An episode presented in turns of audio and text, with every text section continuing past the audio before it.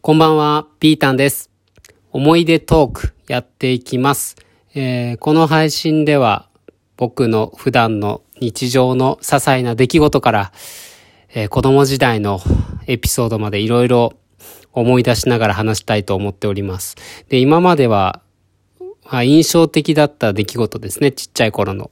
えー水泳大会で海パンがずれちゃった話だとか、あとは、なんだっけ。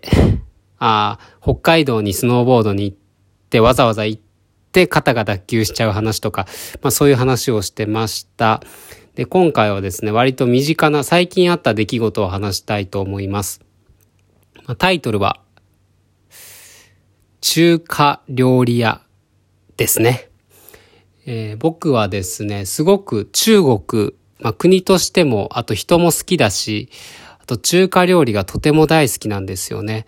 なんでコロナがこんなに流行する前、まあ、2018年、2019年あたりはかなり中国旅行に行ってまして、まあ、通算、まあ、10回は行かないけど、まあ、5回、6回、7回、8回ぐらいは、まあ、結構行ってます。まあ、というのもあって、日本でもたくさん中華料理屋がありますよね。だからそういったところに行くのがとてもすごい好きで。で、近所にですね、近所って言っても車で10分ぐらいなんですけれども、そこにも前々から気になってる中華屋さんがありまして。で、お休みの日に行ってきました。でですね、ちょうどお昼の時間帯なので、まあ、結構混んでるのかなと思ったんですけど、駐車場だ、駐車場に車が1台もなくて、もうやってんのかどうかわかんないぐらいの雰囲気だったんですよ。一方で目の前の対岸にあるラーメン屋さんがかなり繁盛していて、ちょっとね、不安を覚えながら入店しました。あ、やってるんだと思って。で、入った瞬間に、まあ、いらっしゃいませっていう、まあ、威勢のいい、いい掛け声をいただいて大丈夫かなと思ったんですけれども、とてもびっくりしたことがまずありまして、電気がね、死にかけてましたね。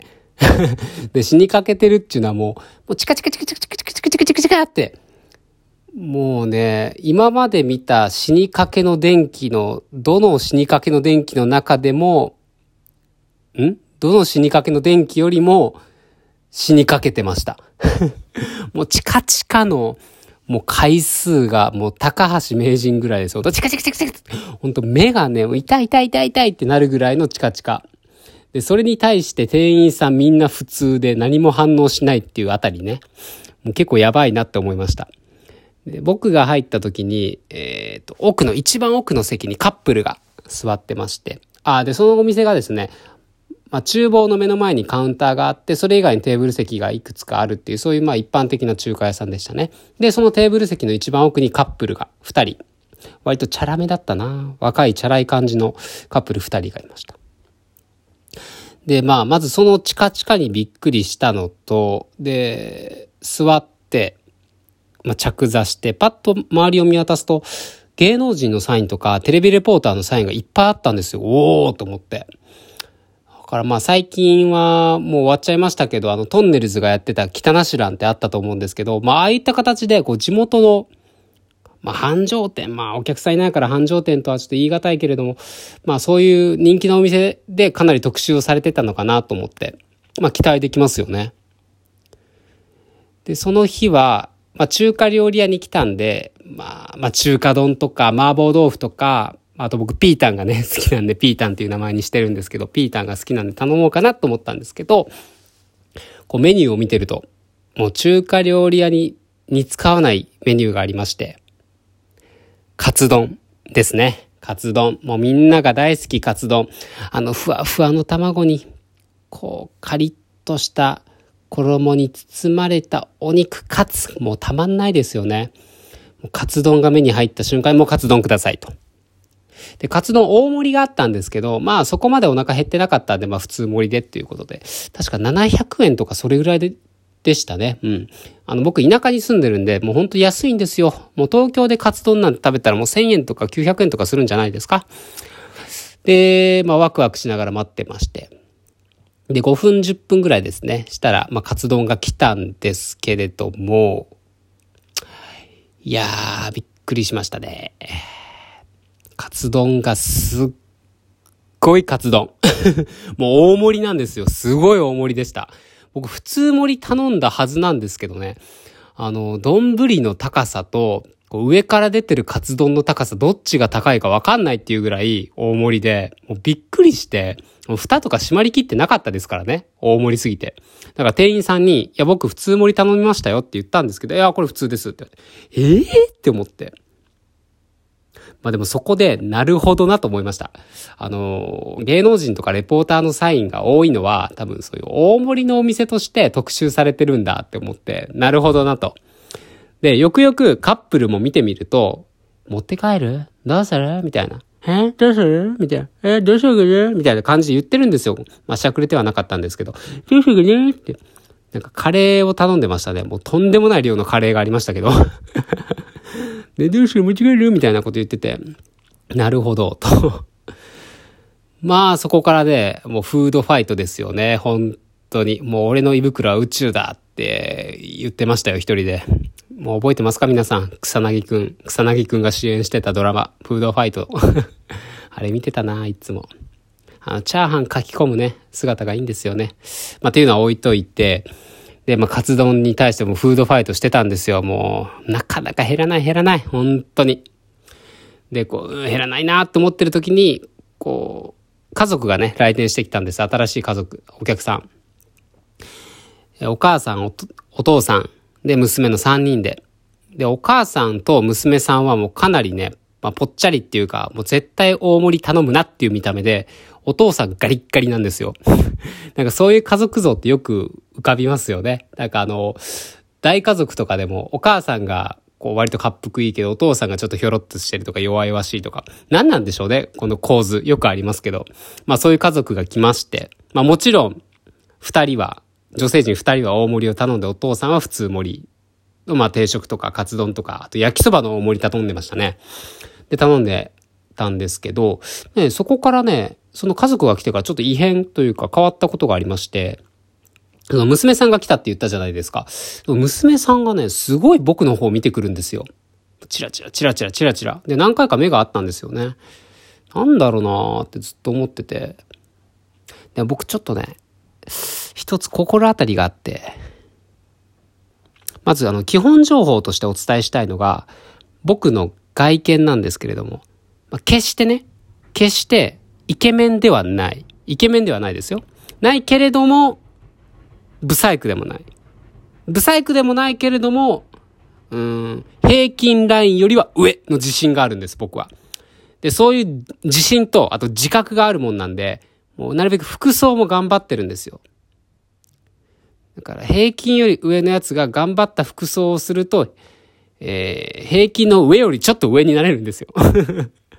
まあ一番上にはなれないけど、まあまあ頑張ってるんです、そうやって。で、なんでね、ちょっと女の子、まあ中高、高校生ぐらいかな、まあ焼きそばの大盛りを頼んだぽっちゃりの女の子なんですけど、がこうすごい見てくるんで、これはもしかして一目惚れじゃねえか、つって。しかもね、もう、こうやって一人でね、こうカツ丼をむさぼってる僕にね、やっぱ惚れたんだって思って。まあね、気分いいですよ。うん、やっぱ初めて会った、出会った女性に一目惚れされるなんてね、なかなかね、今までの人生なかったですから。もうそこからもう書き込みましたよ。もう活動をクククククククつって。で、もうその度にもうチラチラチラチラ目が合うんですよね。だからその目線、もう目がハートになってる女の子のパワーをもらいながら、そのパワーを使っても活動を書き込んで書き込んでね、もう15分ぐらいで食べきってやりました、そこから。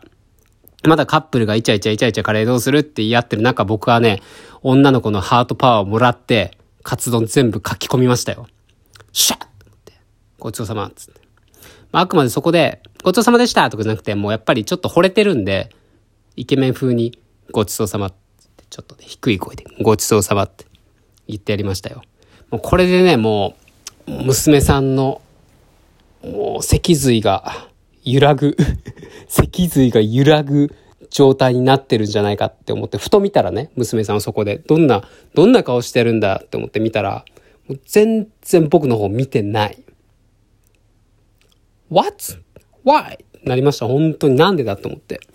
あれだけさっきまで目をハートにして見せ、見てたのになんだなんだと思って。